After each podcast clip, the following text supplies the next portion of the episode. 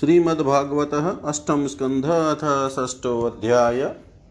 देवताओं और दैत्यों का मिलकर समुद्र मंथन के लिए उद्योग करना। श्री शुकुवाच एवं स्तुतः सुरगणैः भगवान् हरिरीश्वर।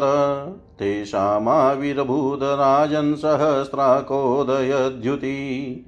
तेनेव महसा सर्वे देवा प्रतिहते क्षणा नापश्यन् खं दिश क्षोणिमात्मानं च कुतो विभुम्। विरिञ्चो भगवान् दृष्ट्वा सह सर्वेण तां तनुं स्वचां मर्कतश्यामां कञ्जन्गर्वारुणेक्षणम् तप्तहेमावदातेन लसत्कौशेयवाससा प्रसन्नचारु सर्वाङ्गी सुमुखीं सुन्दरभ्रुवम्। महामणिकिरीटेन केयूराभ्यां च भूषितां कर्णाभरणनिर्वातकपोलश्रीमुखाम्बुजाम्। काञ्चीकलापवलयहारनुपुरुषोभितां कौस्तुभाभरणां लक्ष्मीं बिभ्रतीं वनमालिनीं। सुदर्शनादिभिः स्वास्त्रैमूर्तिमद्भिरुपासितां तुष्टावदेव प्रवरः स सर्वः पुरुषं परं सर्वामर्गणैः साकं सर्वाङ्गैरवनीं गतै। ब्रह्मोवाच।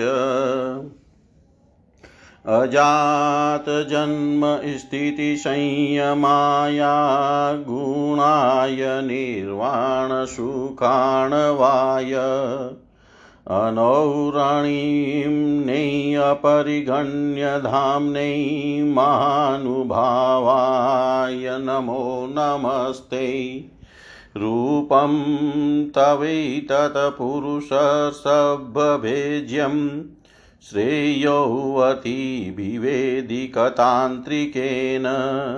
श्रेयोऽतिभिवेदिकतान्त्रिकेन योगेन्धातसहनस्त्रिलोकान् पश्याम्यमुष्मिन्नु हि विश्वमूर्तौ त्वयिग्र आशित त्वयि मध्य आशित।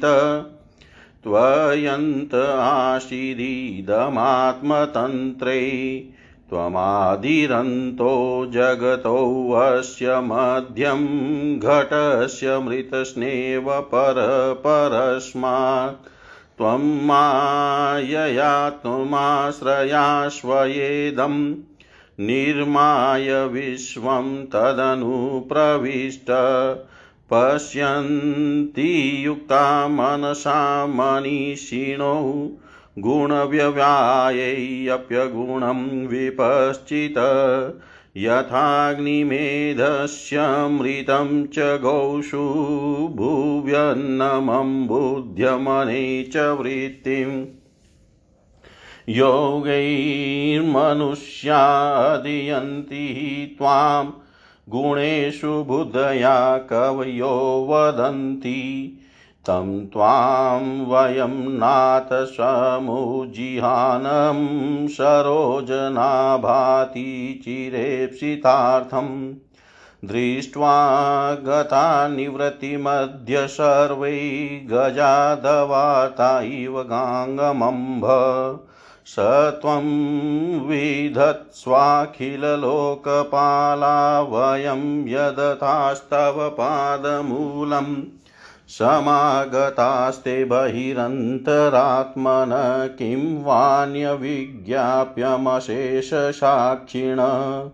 अहं गिरित्रश्च शूरादयो ये, दक्षादयोऽग्निरिव केतवस्ते। किं वा विदामेश पृथग् विभाता विधत्स्वशं नो द्विजदेवमन्त्रम्? श्रीशुक उवाच एवं विरिञ्चादिभिरीडितस्तद विज्ञाय तेषां हृदयं तथैव। जगादजीमुतगभीरया गिरा बन्धाञ्जलिनः संवृतसर्वकारकान् एक एवेश्वरस्तस्मिन् सुरकार्यै सुरेश्वर विहतु कामस्थानाः समुद्रोन्मथनादिभिः। श्रीभगवानुवाच। हन्त ब्रह्मन्नहो शम्भो हे देवामं भाषितम् शृणुतावहिताः सर्वे श्रेयो वस्यादयतासुराः यातदानवे दैते येस्तावत् सन्धिविधीयतां कालेनानुगृहीतैस्ते यावद् युवो भव आत्मन। अर्योऽपि हि सन्धेयाः सती कार्यात् गौरवै अयि मूषकवध देवा हि अथस्य पदवीं गतै। अमृतोत्पादने यत्न क्रियतामविलम्बितं यस्य पीतस्य वै जन्तु मृत्युग्रस्तोऽमरो भवेत्। क्षिपत्वा क्षिरो दधौ सर्वा वीरुतृणलतौषधी मन्थानं मन्दरं कृत्वा नेत्रं कृत्वा तु वासुकिम् सहायेन मया देवा निर्मन्थध्वमतन्द्रिता क्लेशभाजो भविष्यन्ति दैत्यायुयं फलग्रहा। यूयं तदनुमोदध्वं यदीच्छन्त्यसुराः सुराः न सरम्भेन सिद्ध्यन्ति सर्वे यथा सान्त्वया यथा न भेतव्यं कालकूटाद्विषा जलधिसम्भवात् लोभकार्यो नवो जातु रोषः कामस्तु वस्तुषु।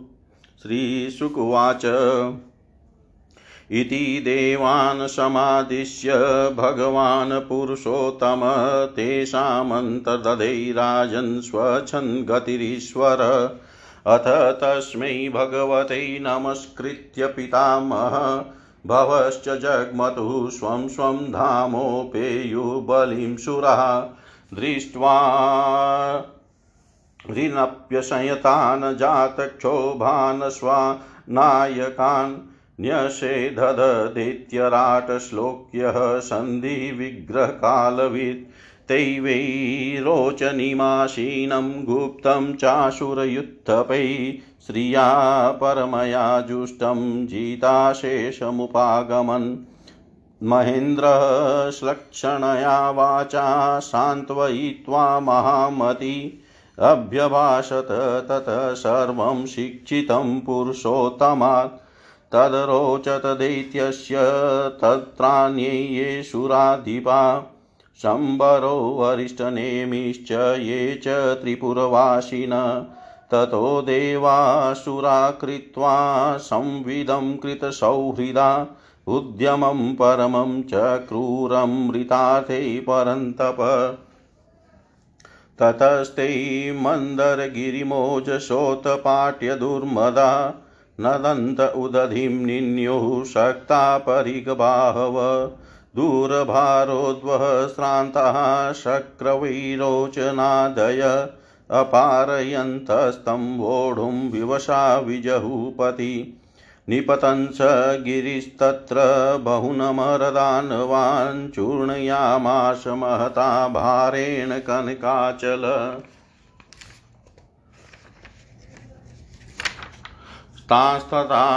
भग्नमनसो भग्नबाहुरुकन्धरान् विज्ञाय भगवास्तत्र बभुव गरुडध्वज।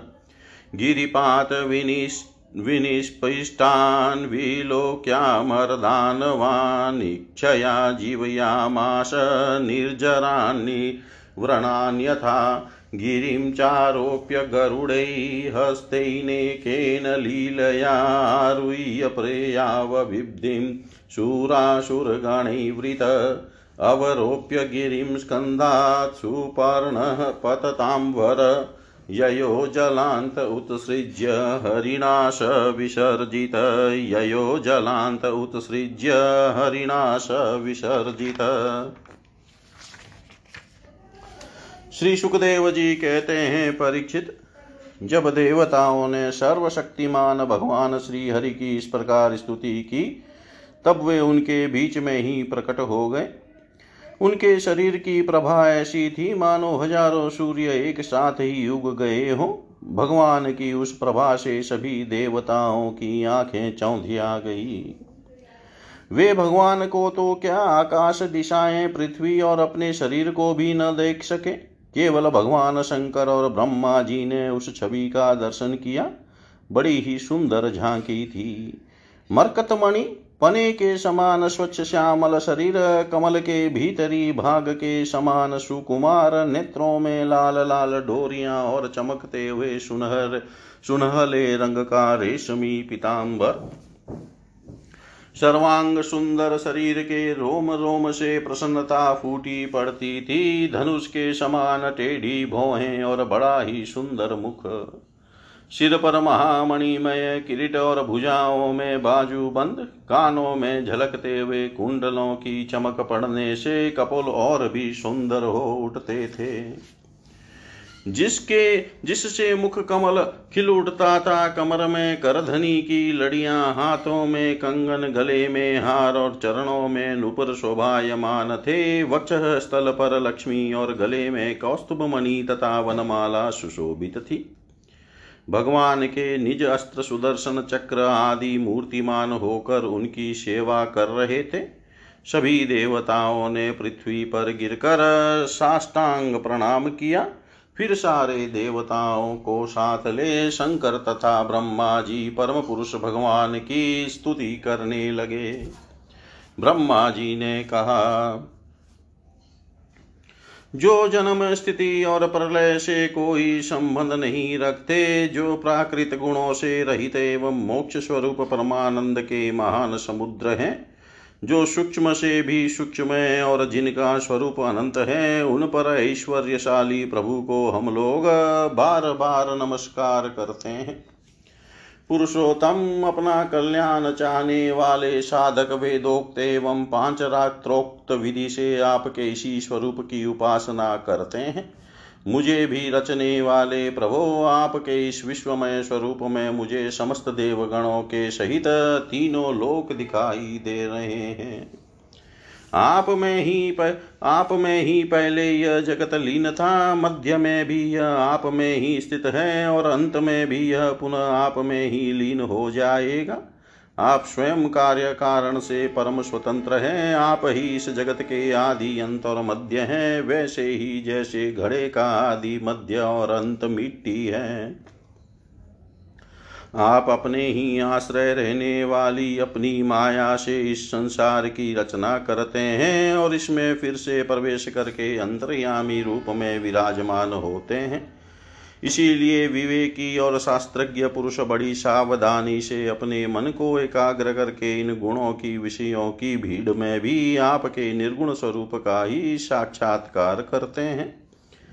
जैसे मनुष्य युक्ति के द्वारा लकड़ी से, आग गौ से, अमृत के समान दूध, पृथ्वी से अन्न तथा जल और व्यापार से अपनी आजीविका प्राप्त कर लेते हैं वैसे ही विवेकी पुरुष भी अपनी शुद्ध बुद्धि से भक्ति योग, ज्ञान योग आदि के द्वारा आपको इन विषयों में ही प्राप्त कर लेते हैं और अपनी अनुभूति के अनुसार आपका वर्णन भी करते हैं। कमलनाभ जिस प्रकार दावाग्नि से झुलसता हुआ हाथी गंगा जल में डुबकी लगाकर सुख और शांति का अनुभव करने लगता है। वैसे ही आपके आविर्भाव से हम लोग परम सुखी और शांत हो गए हैं। स्वामी, हम लोग बहुत दिनों से आपके दर्शनों के लिए अत्यंत लालायित हो रहे थे। आप ही हमारे बाहर और भीतर के आत्मा हैं। हम सब लोकपाल जिस उद्देश्य से आपके चरणों की शरण में आए, उसे आप कृपा करके पूर्ण कीजिए। आप सबके साक्षी हैं। अतः इस विषय में हम लोग आपसे और क्या निवेदन करें? प्रभो मैं शंकर जी, अन्य देवता, ऋषि और दक्ष आदि प्रजापति सबके सब अग्नि से अलग हुई चिनगारी की तरह आपके ही अंश हैं और अपने को आपसे अलग मानते हैं। ऐसी स्थिति में प्रभो, हम लोग समझ ही क्या सकते हैं। ब्राह्मण और देवताओं के कल्याण के लिए जो कुछ करना आवश्यक हो, उसका आदेश आप ही दीजिए और आप वैसा स्वयं कर भी लीजिए। श्री सुखदेव जी कहते हैं, ब्रह्मादि देवताओं ने इस प्रकार स्तुति करके अपनी सारी इंद्रियाँ रोक ली और सब बड़ी सावधानी के साथ हाथ जोड़कर खड़े हो गए। उनकी स्तुति सुनकर और उसी प्रकार उनके हृदय की बात जानकर भगवान मेघ के समान गंभीर वाणी से बोले परीक्षित समस्त देवताओं के तथा जगत के एकमात्र स्वामी भगवान अकेले ही उनका सब कार्य करने में समर्थ थे, फिर भी समुद्र मंथन आदि लीलाओं के द्वारा विहार करने की इच्छा से वे देवताओं को संबोधित करके इस प्रकार बोले। श्री भगवान ने कहा, ब्रह्मा, शंकर और देवताओं, तुम लोग सावधान होकर मेरी सलाह सुनो। तुम्हारे कल्याण का यही उपाय है। इस समय असुरों पर कल काल की कृपा है, इसलिए जब तक तुम्हारे अभ्युदय और उन्नति का समय नहीं आता, तब तक तुम दैत्य और दानवों के पास जाकर उनसे संधि कर लो। देवताओं कोई बड़ा कार्य करना हो तो शत्रुओं से भी मेल मिलाप कर लेना चाहिए, यह बात अवश्य है कि काम बन जाने पर उनके साथ सांप और चूहे वाला बर्ताव कर सकते हैं। किसी भी मदारी की पिटारी में सांप तो पहले से था ही। संयोग वंश उसमें एक चूहा भी जा घुसा चूहे के भयभीत होने पर सांप ने उसे प्रेम से समझाया कि तुम पिटारी में छेद कर दो, फिर हम दोनों भाग निकलेंगे। पहले तो सांप की इस बात पर चूहे को विश्वास न हुआ, परंतु पीछे उसने पीटारी में छेद कर दिया। इस प्रकार काम बन जाने पर सांप चूहे को निकल गया और पीटारी से निकल भागा। तुम लोग बिना विलंब के अमृत निकालने का प्रयत्न करो, उसे पी लेने पर मरने वाला प्राणी भी अमर हो जाता है। पहले क्षीर सागर में सब प्रकार के घास, तिनके लताएँ और औषधियाँ डाल दो। फिर तुम लोग मंदराचल की मथानी और वासु की नाग की नेति बनाकर मेरी सहायता से समुद्र का मंथन करो। अब आलस्य और प्रमाद का समय नहीं है। देवताओं, विश्वास रखो, देत्यों को तो मिलेगा केवल श्रम और क्लेश। परंतु फल मिलेगा तुम्ही लोगों को। देवताओं, असुर लोग तुमसे जो जो चाहे सब स्वीकार कर लो, शांति से सब काम बन जाते हैं, क्रोध करने से कुछ नहीं होता। पहले समुद्र से कालकुट विष निकलेगा, उससे डरना नहीं, और किसी भी वस्तु के लिए कभी भी लोभ न करना। पहले तो किसी वस्तु की कामना ही नहीं करनी चाहिए, परंतु यदि कामना हो और वह पूरी न हो तो क्रोध तो करना ही नहीं चाहिए। श्री सुखदेव जी कहते हैं, परीक्षित देवताओं को को यह आदेश देकर पुरुषोत्तम भगवान उनके बीच में ही अंतर ध्यान हो गए। वे सर्वशक्तिमान एवं परम स्वतंत्र जो ठहरे, उनकी लीला का रहस्य कौन समझे? उनके चले जाने पर ब्रह्मा और शंकर ने फिर से भगवान को नमस्कार किया और वे अपने अपने लोकों को चले गए। तदंतर इंद्रादि देवता राजा बलि के पास गए। देवताओं को बिना अस्त्र शस्त्र के सामने आते देख दैत्य सेनापतियों के मन में बड़ा क्षोभ हुआ। उन्होंने देवताओं को पकड़ लेना चाहा। परंतु दैत्यराज बलि संधि और विरोध के अवसर को जानने वाले एवं पवित्र कीर्ति से संपन्न थे, उन्होंने दैत्यों को वैसा करने से रोक दिया। इसके बाद देवता लोग बलि के पास पहुँचे। बलि ने तीनों लोगों को जीत लिया था। वे समस्त संपत्तियों से सेवित एवं असुर सेनापतियों से सुरक्षित होकर अपने राज सिंहासन पर बैठे हुए थे। बुद्धिमान इंद्र ने बड़ी मधुर वाणी से समझाते हुए राजा बलि से वे सब बातें कही जिनकी शिक्षा स्वयं भगवान ने उन्हें दी थी। वह बात दैत्यराज बलि को जंच गई। जहाँ वहाँ बैठे हुए दूसरे सेनापति शंबर अरिष्ट नेमी और त्रिपुर निवासी असुरों को भी यह बात बहुत अच्छी लगी। तब देवता और असुरों ने आपस में संधि, समझौता करके मित्रता कर ली और परीक्षित वे सब मिलकर अमृत मंथन के लिए पूर्ण उद्योग करने लगे। इसके बाद उन्होंने अपनी शक्ति से मंद्राचल को उखाड़ लिया और ललकारते तथा गरजते हुए उसे समुद्र तट की ओर ले चले। उनकी भुजाएँ परिग के समान थी, शरीर में शक्ति थी और अपने अपने बल का घमंड तो था ही। परंतु एक तो वह मंदरा पर, मंदर पर्वत ही बहुत भारी था और दूसरे उसे ले जाना भी बहुत दूर था। इससे इंद्र बलि आदि सबके सब हार गए। जब ये किसी प्रकार भी मंदराचल को आगे न ले जा सके, तब विवश होकर उन्होंने उसे रास्ते में ही पटक दिया। वह सोने का पर्वत मंद्राचल बड़ा भारी था। गिरते समय उसने बहुत से देवता और दानवों का चकनाचूर कर डाला। उन देवता और असुरों के हाथ कमर और कंधे टूट ही गए थे, मन भी टूट गया। उनका उत्साह भंग हुआ। देख गरुड़ पर चढ़े हुए भगवान सहसा वहीं प्रकट हो गए। उन्होंने देखा कि देवता और असुर पर्वत के गिरने से पिस गए हैं। अतः उन्होंने अपनी अमृतमयी दृष्टि से देवताओं को इस प्रकार जीवित कर दिया। मानो उनके शरीर में बिल्कुल चोट ही न लगी हो। इसके बाद उन्होंने खेल ही खेल में एक हाथ से उस पर्वत को उठाकर गरुड़ पर रख लिया और स्वयं भी सवार हो गए। फिर देवता और असुरों के साथ उन्होंने समुद्र तट की यात्रा की।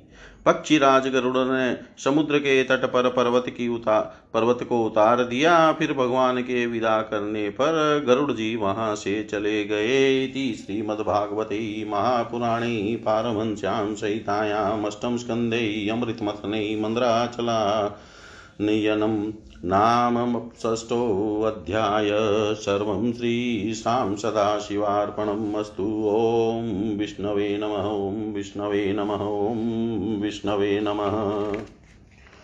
श्रीमद्भागवतः अष्टम स्कंध अथ सप्तमो अध्याय। समुद्र मंथन का आरंभ और भगवान शंकर का विष्पान। श्री शुकुवाच ते नागराज मामन्त्रय फलभागेन वासुकिं परिवीय गिरो तस्मिन्नेत्रमब्धिं मुदान्विता। आरेभिरेषु संयतामृतार्थं कुरुद्व हरिपुरुस्ताजगृहे पूर्वं देवास्ततो भवन्। तन्नैच्छनदैत्यपतयो महापुरुषचेष्टितं न गृणीमो वयं पुच्छमहेरं गमङ्गलम् स्वाध्यायश्रुतसम्पन्नः प्रख्याता जन्मकर्मभिः स्थितान् दैत्यान् विलोकय पुरुषोत्तम। स्मयमानो विसृज्याग्रं पूछं जग्राह सामर। कृतस्थानविभागास्त एवं कश्यपनन्दना ममन्थु परमायतामृतार्थं पयोनिधिम् मथ्यमाने अर्णवै सौद्रीरनाधारो यपोऽविशद्रीयमाणोऽपि बलिभिः गौरवात् पाण्डुनन्दन ते शून्यैर्वीणमनस परिम्लानमुखस्त्रिय आसन स्वपौरुषे नष्टे देवे नातिबलीयसा। विलोकय विघ्नेशविधिं तदेश्वरो दुरन्तवीर्योऽवितथाभिसन्धि कृत्वा बभूकाक्षपमद्भुतं महत प्रविशय तोयं गिरिमुज्जहार। तमुत्थितं वीक्षय कुलाचलं पुनः समुत्थिता निर्मथितुं सुरासुरा ददार पृष्ठेन स लक्ष्ययोजन् प्रस्तारिणा द्विपैवा महान्। सुरासुरेन्द्रै भुजवीर्यवेपितं परिभ्रमन्तं गिरिमङ्गपृष्ठतः बिभ्रतः तदावर्तनमाधिकच्छपो मेनेऽङ्गण्डूयनं प्रमेय। तथासुराना विशदासुरेण रूपेण तेषां बलवीर्यमीरयन्नुद्दीपयन् देवगणाश्च विष्णुदेवेन नागेन्द्रं बोधरूप। उपर्यगेन्द्रं गिरिराडिवान्य आक्रम्य हस्तेन सहस्रबाहुतस्थौ दिवि ब्रह्मभवेन्द्रमुख्यैरभीष्टुवद्भिः सुमनोऽभिवृष्ट उपर्यधश्चात्मनि गोत्रनेत्रयो परेण ते प्राविशता समेधिता मन् ममन्थुरब्धिं तरसा मदोत्कटा महाद्रिणाक्षोभितनक्रचक्रम ऐन्द्रसाहस्रकठोरधृङ्गमुखश्वासाग्निधूमाहतवर्चसोऽसुरा पौलोमकालेयबलील्वलादयो दावाग्निदग्धा सरला इवाभवन् देवाच तच्च वाच शिकाहतप्रवान् धूम्राम्बरस्रव वरकञ्चुकाननान् सम्भ्यवसन् भगवद्वशा घना बभू समुद्रो मृयुपगुढवायव। मथ्यमाना तथा सिन्धो देवासुरवरुत्थपे यदा सुधा न जायेत निर्मन् निर्मं मन्थाजितः स्वयं।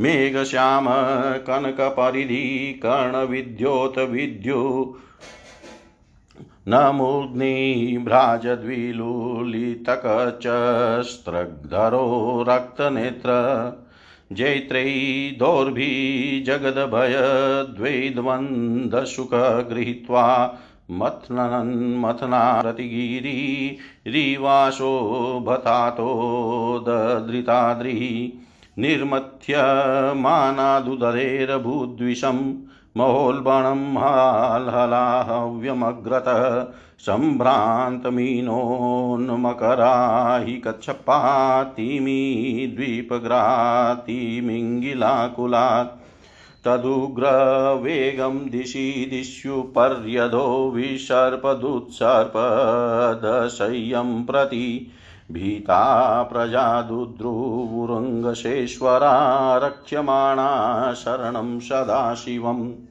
विलोकय तं देववरत्रिलोक्या भवाय देव्याभिमतं मुनिनान्।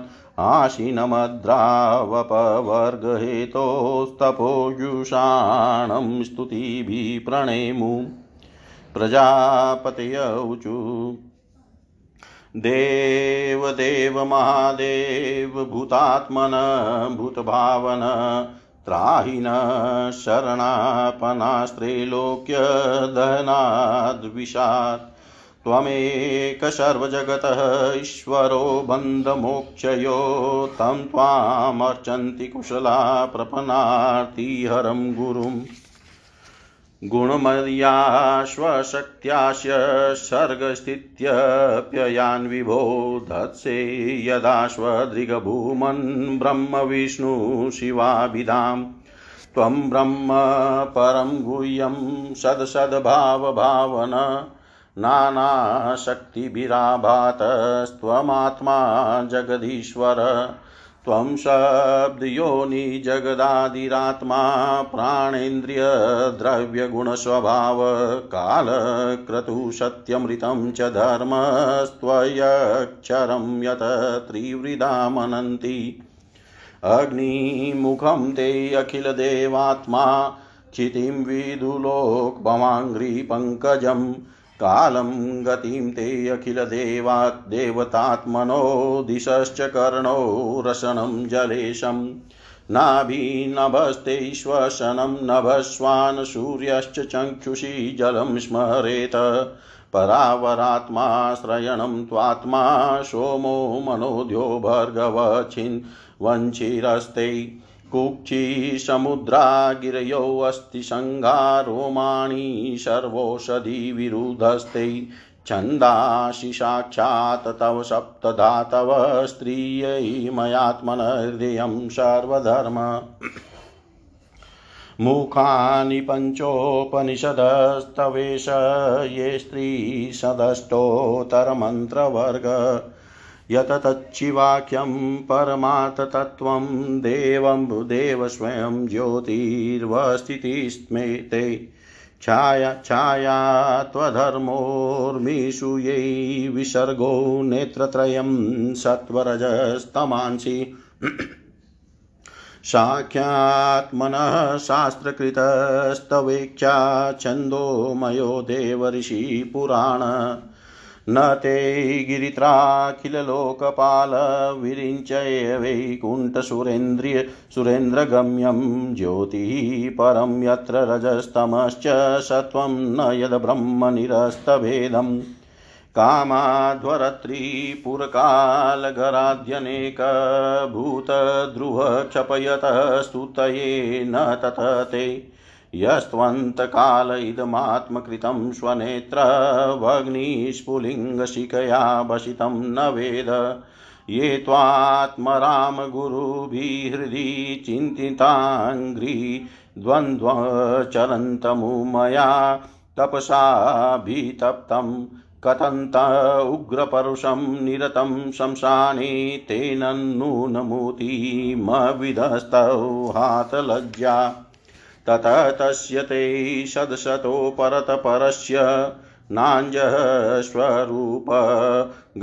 प्रभवन्ति भूम्न ब्रह्मादय किमुतः संस्तवने वयं तु तत्सर्गसर्गविषयापि शक्तिमात्रम्।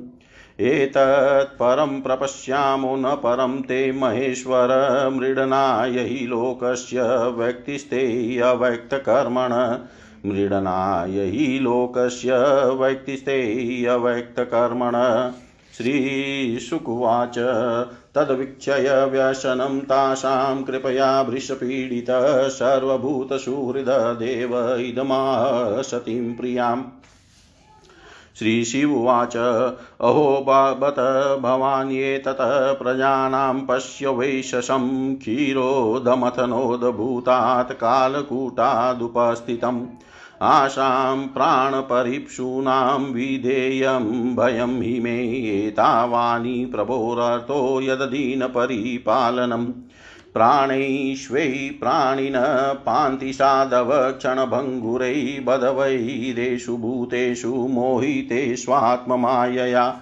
पुंसः कृपयतो भद्रै सर्वात्मा प्रीयते हरि, प्रीते हरो भगवती प्रियेऽहं सचराच चर तस्मादिदं गरं भुञ्जे प्रजानां स्वस्तिरस्तु मे। श्रीशुकुवाच। एवमामन्त्रय भगवान् भवानीं विश्वभावन। तद्विषं जग्धुमारेभे प्रभवा प्रभावज्ञानवमोदत ततः करतलीकृत्य व्यापिहालाहलं विषम् अभक्षयन् महादेव। कृपया भूतभावन। तस्यापि दर्शयामास स्ववीर्यं जलकल्मष यचकारगले नीलं तच साधो विभूषणम् तपयन्ते लोकतापेन् साधव प्रायशो जना। परमाराधनं तद्धि पुरुष्याखिलात्मन निशम्य कर्म तच्छम्भो देवदेवस्य मीडुष प्रजा दाक्षायणी ब्रह्मा वैकुण्ठश्च शंस शिरे प्रस्कनं पिबत पाणेयत किञ्चिजगृहुष्म तत वृश्चिकाहितविशो सद्यो दन्दशुकाश्च ये परे वृश्चिकाहि विशो सभ्यो दन्दशुकाश्च ये परे श्री सुखदेव जी कहते हैं, परीक्षित देवता और असुरों ने नागराज वासी, वासुकी को यह वचन देकर कि समुद्र मंथन से प्राप्त होने वाले अमृत में तुम्हारा भी हिस्सा रहेगा, उन्हें भी सम्मिलित कर लिया। इसके बाद उन लोगों ने वासुकी नाग को नेति के समान मंद्राचल में लपेट कर भली भांति उद्यत हो बड़े उत्साह और आनंद से अमृत के लिए समुद्र मंथन प्रारंभ किया। उस समय पहले पहल अजित भगवान वासुकी के मुख की ओर लग गए। इसलिए देवता भी उधर ही आ जुटे, परंतु भगवान की यह चेष्टा दैत्य सेनापतियों की को पसंद न आई। उन्होंने कहा कि पूछ तो सांप का शुभ अंग है, हम उसे नहीं पकड़ेंगे। हमने वेद शास्त्रों का विधि पूर्वक अध्ययन किया है। ऊँचे वंश में हमारा जन्म हुआ है और वीरता के बड़े बड़े काम हमने किए हैं। हम देवताओं से किस बात में कम हैं? यह कहकर वे लोग चुपचाप एक और खड़े हो गए। उनकी यह मनोवृत्ति देख कर भगवान ने मुस्कुरा कर वासुकी का मुँह छोड़ दिया और देवताओं के साथ उन्होंने पूछ पकड़ ली। इस प्रकार अपना अपना स्थान निश्चित करके देवता और असुर अमृत प्राप्ति के लिए पूरी तैयारी से समुद्र मंथन करने लगे। परीक्षित जब समुद्र मंथन होने लगा, तब बड़े बड़े बलवान देवता और असुरों के पकड़े रहने पर भी अपने भार की अधिकता और नीचे कोई आधार न होने के कारण मंद्राचल समुद्र में डूबने लगा। इस प्रकार अत्यंत बलवान देव के द्वारा अपना सब किया कराया, मिट्टी में मिलते देख उनका मन टूट गया, सबके मुँह पर उदासी छा गई।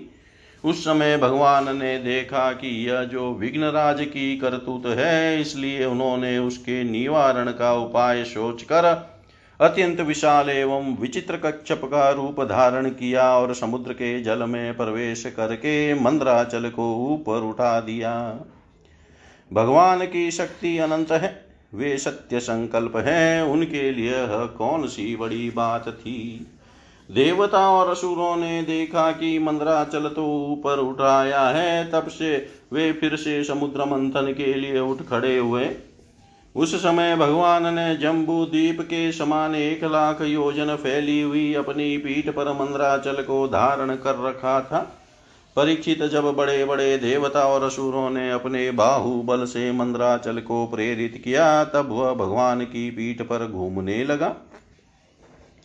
अनंत शक्तिशाली आदि कच्छप भगवान को उस पर्वत का चक्कर लगाना ऐसा जान पड़ता था, मानो कोई उनकी पीठ खुजला रहा हो।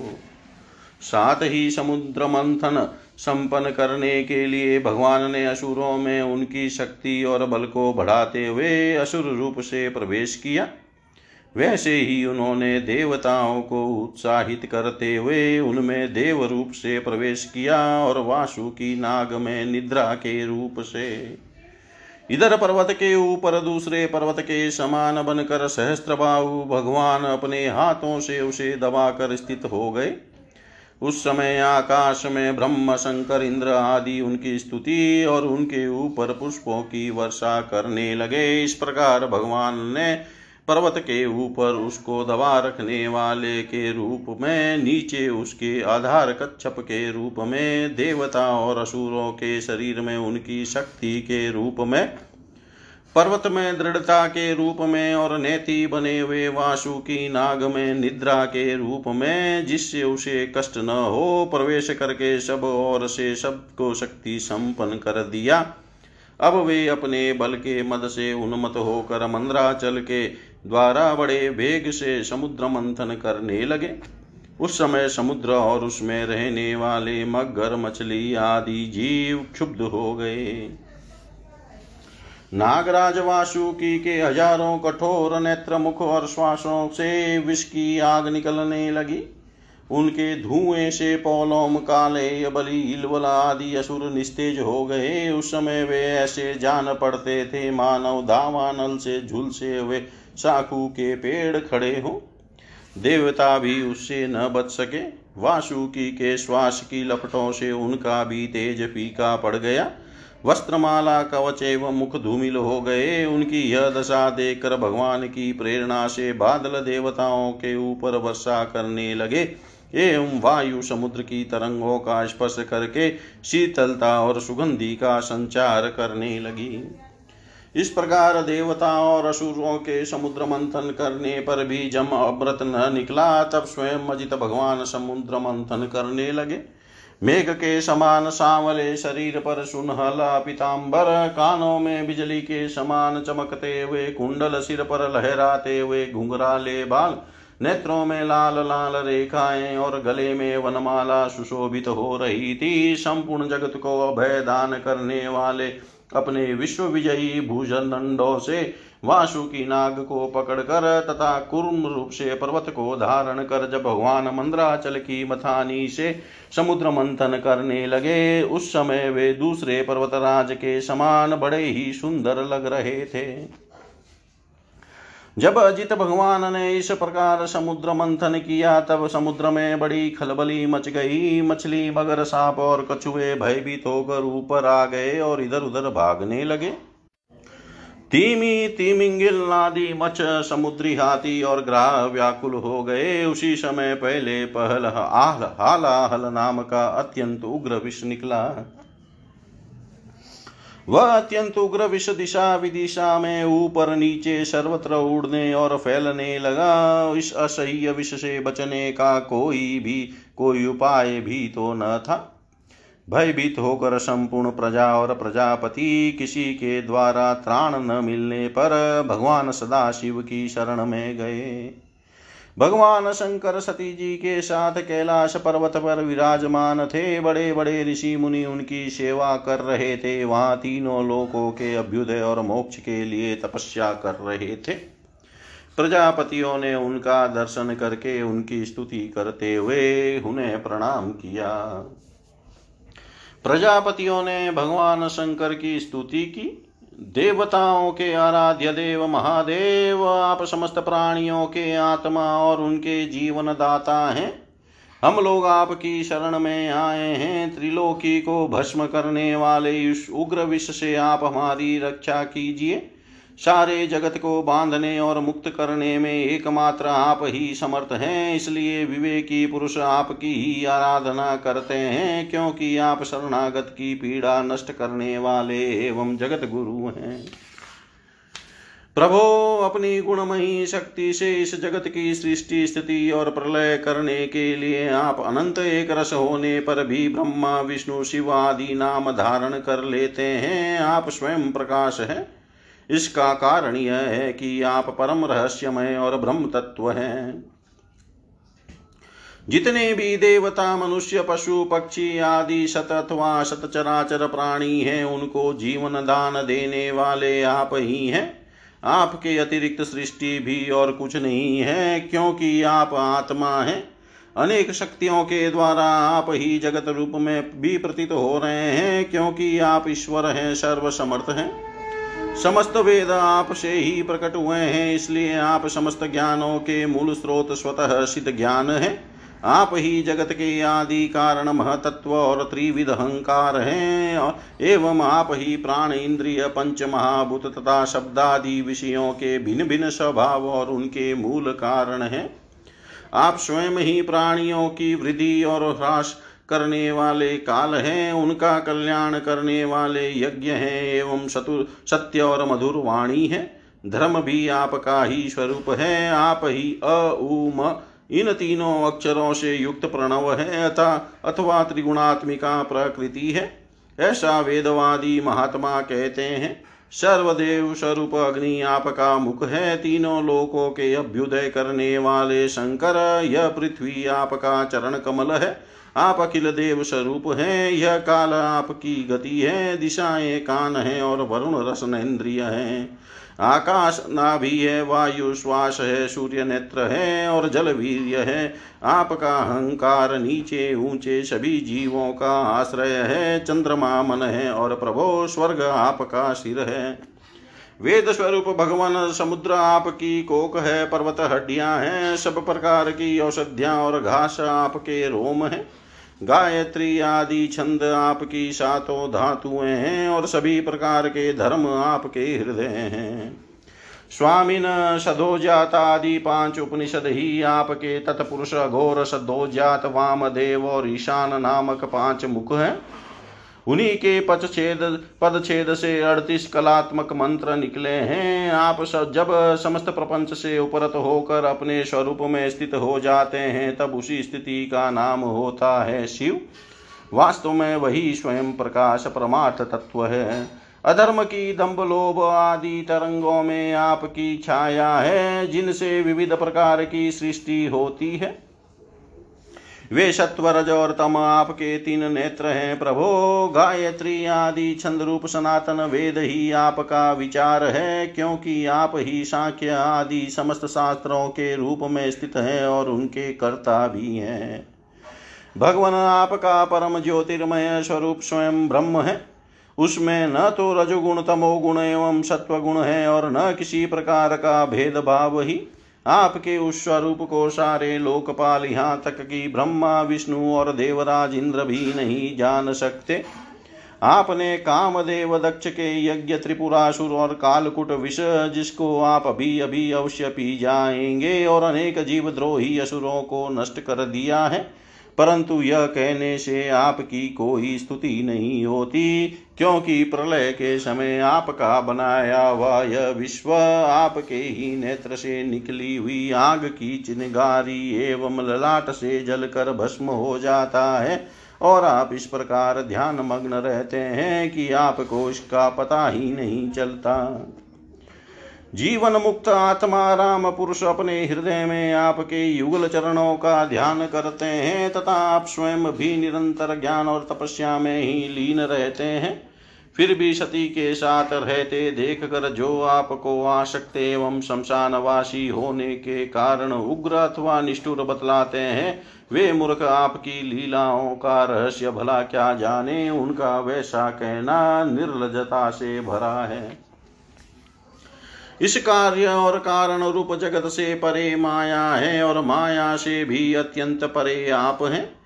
इसलिए प्रभो, आपके अनंत स्वरूप का साक्षात ज्ञान प्राप्त करने में सहसा ब्रह्मा आदि भी समर्थ नहीं होते, फिर स्तुति तो कर ही कैसे सकते हैं? ऐसी अवस्था में उनके पुत्रों के पुत्र हम लोग कह ही क्या सकते हैं? फिर भी अपनी शक्ति के अनुसार हमने आपका कुछ गुणगान किया है। हम लोग तो केवल आपके इसी लीला विहारी रूप को देख रहे हैं, आपके परम स्वरूप को नहीं जानते। महेश्वर, यद्यपि आपकी लीलाएँ अव्यक्त हैं, फिर भी संसार का कल्याण करने के लिए आप व्यक्त रूप से भी रहते हैं। श्री सुखदेव जी कहते हैं, परीक्षित प्रजा का यह संकट देख कर समस्त प्राणियों के अकारण बंधु देवादि देव भगवान शंकर के हृदय में कृपावश बड़ी व्यथा हुई। उन्होंने अपनी प्रिय सती से यह बात कही।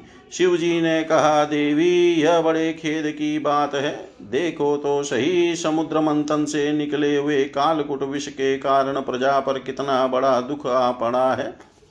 ये बेचारे किसी प्रकार अपने प्राणों की रक्षा करना चाहते हैं। इस समय मेरा यह कर्तव्य है कि मैं इन्हें निर्भय कर दूँ। जिनके पास शक्ति सामर्थ्य है, उनके जीवन की सफलता इसी में है कि वे दीन दुखियों की रक्षा करें। सज्जन पुरुष अपने क्षण भंगुर प्राणों की बलि देकर भी दूसरे प्राणियों के प्राण की रक्षा करते हैं। कल्याणी अपने ही मोह की माया में फंसकर संसार के प्राणी मोहित हो रहे हैं और एक दूसरे से वैर की गांठ बांधे बैठे हैं।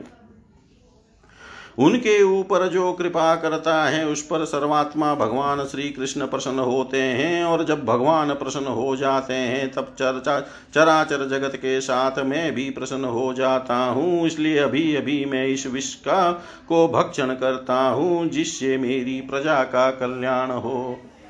श्री सुखदेव जी कहते हैं, विश्व के जीवन दाता भगवान शंकर इस प्रकार सती देवी से प्रस्ताव करके उस विष को खाने के लिए तैयार हो गए। देवी तो उनका प्रभाव जानती ही थी। उन्होंने हृदय से इस बात का अनुमोदन किया। भगवान शंकर बड़े कृपालु हैं, उन्हीं की शक्ति से समस्त प्राणी जीवित रहते हैं। उन्होंने उस तीक्ष्ण हालाहल विष को अपनी हथेली पर उठाया और भक्षण कर गए। वह विष जल का पाप मल था। उसने शंकर जी पर भी अपना प्रभाव प्रकट कर दिया। उसे उनका कंठ नीला पड़ गया, परंतु वह तो प्रजा का कल्याण करने वाले भगवान शंकर के लिए भूषण रूप हो गया। परोपकारी सज्जन प्राय प्रजा का दुख टालने के लिए स्वयं दुख झेला ही करते हैं, परंतु यह दुख नहीं है। यह तो सबके हृदय में विराजमान भगवान की परम आराधना है। देवादि देव भगवान शंकर सबकी कामना पूर्ण करने वाले हैं। उनका यह कल्याणकारी अद्भुत कर्म सुनकर संपूर्ण प्रजा, दक्ष कन्या, सती, ब्रह्मा जी और स्वयं विष्णु भगवान भी उनकी प्रशंसा करने लगे। जिस समय भगवान शंकर विषपान कर रहे थे, उस समय उनके हाथ से थोड़ा सा विष टपक पड़ा था। उससे भिक्षु सांप तथा अन्य विषेले जीवों ने एवं विषेली औषधियों ने ग्रहण कर लिया। इति श्रीमद्भागवते महापुराणे पारमंस्यां सहितायाम् अष्टम स्कन्धे अमृतमथने सप्तमोऽध्याय सर्वं श्रीशां सदाशिवार्पणम् अस्तु। ॐ विष्णवे नमः, ॐ विष्णवे नमः, ॐ विष्णवे नमः।